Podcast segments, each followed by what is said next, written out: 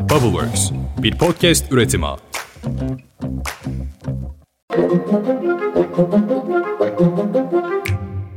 Günaydın. Bugün on sekiz Ağustos iki bin yirmi üç. Ben Özlem Gürses. Bubbleworks Media ile birlikte hazırladığımız beş dakikada dünya gündemine hepiniz hoş geldiniz.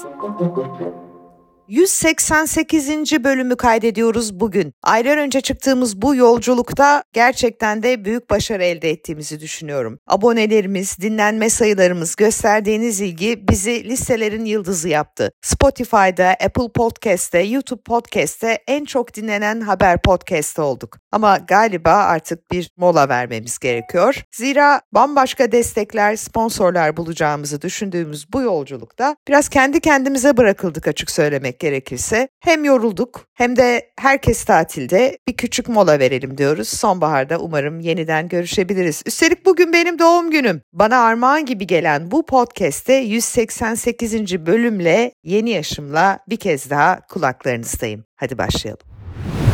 Çalışma ve Sosyal Güvenlik Bakanı Vedat Işıkhan, memura ikinci zam teklifini açıkladı dün. Bakan Işıkhan, teklifi iki bin yirmi dört yılının ilk altı ayı için yüzde on beşe çıkartmış, ikinci altı ay içinse yüzde ona. iki bin yirmi beş yılının ilk altı ayı için teklif yüzde altı, ikinci altı ay içinse yüzde beş olarak duyuruldu. Tabii bu bir önceki teklifin sadece yüzde iki puan üzerinde bir teklif. Sendikalar ne demiş bakalım. Memur Sen Genel Başkanı Ali Yalçın, asla anlaşılamadık, hayretlerimi ifade ediyorum. Bu tekliflerin yeniden gözden geçirilmesini ve doğru düzgün tekliflerle gelinmesini istiyoruz demiş. Gerçekten gelecekler mi bilemiyoruz. Kamu Sen Başkanı Önder Kahveci ise, başından söyleyeyim, bu teklifin kabul edilmesi mümkün değil. Bu rakamlar çalışanların derdine derman olmaz demiş. Bekleyeceğiz. Önümüzdeki hafta yeni görüşmeler var. Bu ay sonu netleşecek memura ve emekliye zam oranları.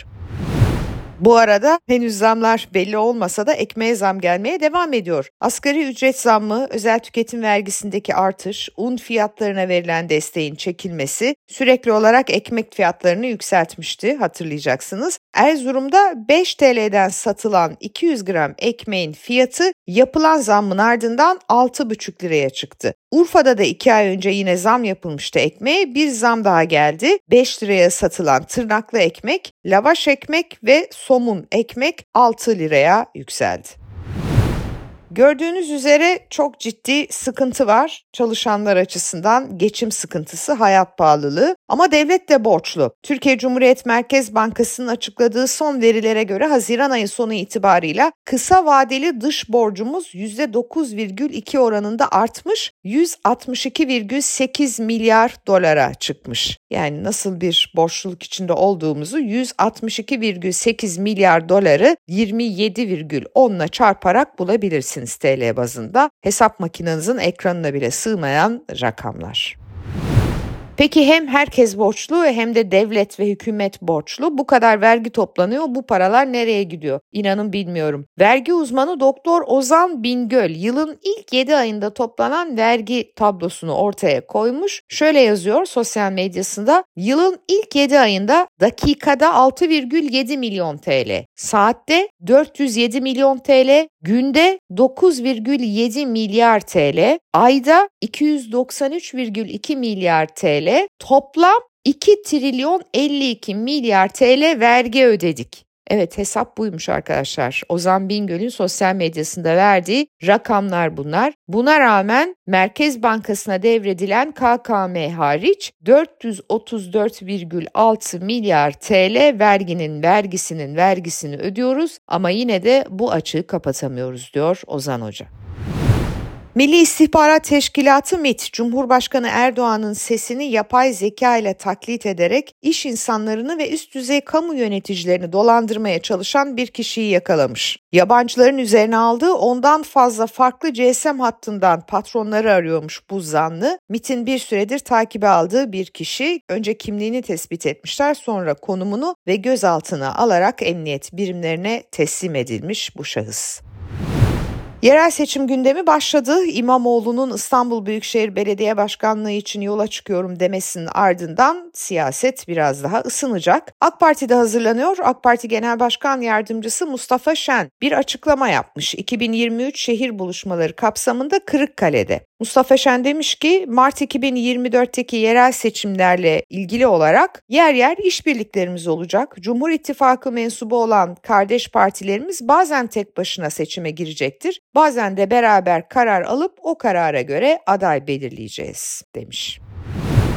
C H P'de de yine yerel seçim tartışmaları var. Özellikle Ekrem İmamoğlu'nun odağında olduğu tartışmalar devam ediyor. Bu tartışmalar sürerken adaylık açıklamasının da yankıları devam eden İmamoğlu, Ankara'da AK Partili iki bakanı ziyaret etti. Hazine ve Maliye Bakanı Mehmet Şimşek'le görüşmüş İmamoğlu ve Ulaştırma ve Altyapı Bakanı Abdülkadir Uraloğlu'yla da görüşmüş. Nereden biliyoruz? Çünkü kendisi sosyal medya hesabından bir paylaşım yaptı. Ekrem İmamoğlu, Mehmet Şimşek ve Ulaştırma Bakanı Abdülkadir Uraloğlu'nu ziyaret ettiğini, bakanlarımızla İstanbul'u ilgilendiren konularda bilgi paylaşımı yaptık, nazik ev sahiplikleri için kendilerine teşekkür ederim sözleriyle duyurdu. Bir çağrıda M H P'den İYİ Parti'ye gitmişti, hatırlayın. Yerel seçimlerde komşu olalım demişti Devlet Bahçeli. İYİ Parti Genel Başkan Yardımcısı Mehmet Tolga Akalın dün bir cevap verdi İYİ Parti adına ya da kendisi adına bilemiyorum Sayın Bahçeli'ye. Diyor ki Tolga Akalın, Türk milliyetçiliğinin devletimizi yeniden yönetmesi için komşuluk yetmez, yeni bir yol arkadaşlığına ihtiyacımız var. Türk milliyetçilerinin iktidarı ancak yeni bir Türk çağını başlatacağımız üçüncü yolu açmaktan geçmektedir. İnanıyorum ki bu çağrı milletimizin ekseriyetinde de büyük karşılık bulacaktır diye yazmış Tolga Akalın, Devlet Bahçeli'yi de etiketleyerek. Bayağı enteresan bir çağrı bu, çünkü Akşener aslında bayrak açarak Devlet Bahçeli'ye İYİ Parti'yi kurmuştu ama şimdi kendisinin genel başkan yardımcısı Bahçeli'ye ittifak yapalım anlamına gelen bir davette bulunuyor. yirmi altı Ağustos'ta bakalım Akşener bütün bu gelişmeleri nasıl değerlendirecek konuşmasında. İYİ Parti İstanbul İl Başkan Yardımcısı Oğul Aktuna istifa etti partisinden. Bir otelde düzenlenen basın toplantısında İYİ Parti'de siyaset yapma zeminim ortadan kalkmıştır dedi ve böylece istifasını açıkladı. Bir senedir siyasi geleceğim için çalışmalar yürütüyorum diyen Oğul Aktuna önce bir hareket sonra da bir siyasi parti kurmayı hedefliyormuş. Dinlediniz şu ana kadar siyasi gündemi. Beterin beteri var mı? Var, var. Vallahi var. Bakın Arjantin'de ön seçimlerin galibi aşırı sağcı Javier Milei Ekim ayında gerçekleşecek seçimleri kazanırsa ülkesini yönetecek. Verdiği vaatler arasında şu var: Merkez Bankası'nı kapatacağım diyor. Seçilirsem peso yerine Amerikan doları getireceğim diyor. Zarar eden devlet şirketlerini özelleştirecekmiş. Aynı zamanda ülkede silah ve organ satışına da izin vermek istiyormuş. Nasıl? Duydunuz işte. Burası da Arjantin ve ön seçimleri kazanmış bir adaydan bahsediyoruz arkadaşlar.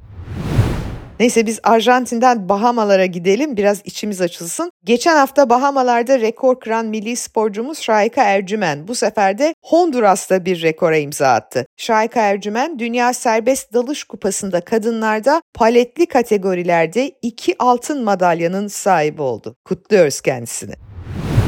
Türk Eğitim Vakfı iki bin on üç yılında aramızdan ayrılan ve ölmeden önce tüm mal varlığını vakfa bağışlayan piyanist, besteci ve şarkıcı Ferdi Özbeğen'i doğum gününde yapay zeka ile hazırlanan bir kliple andı. Özbeğen'in yapay zeka ile hazırlanan fotoğrafları bir ilkbahar sabahı şarkısını söylediği bir video eşliğinde paylaşıldı sosyal medyada. Evet, Ferdi Özbeğen'in dün doğum günüydü. Nur içinde yatsın. Başta da söylediğim gibi bugün de benim doğum günüm. elli üç yaşımı bitiriyorum, elli dördüncü yaşıma basıyorum. Böyle bir doğum günümde yüz seksen sekizinci bölümde bir molaya gidiyoruz. beş dakika dünya gündeminde. Bir ilkbahar sabahı diyor ya Ferdi Özbeğen. Ben de diyorum ki bir sonbahar sabahı belki yeniden kulaklarınızda olabilirim. O zamana dek hoşçakalın.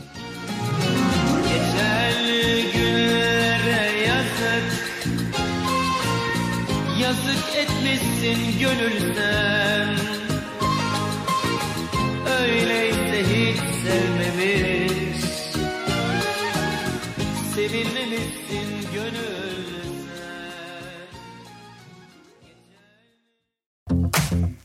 Bubbleworks bir podcast üretimi.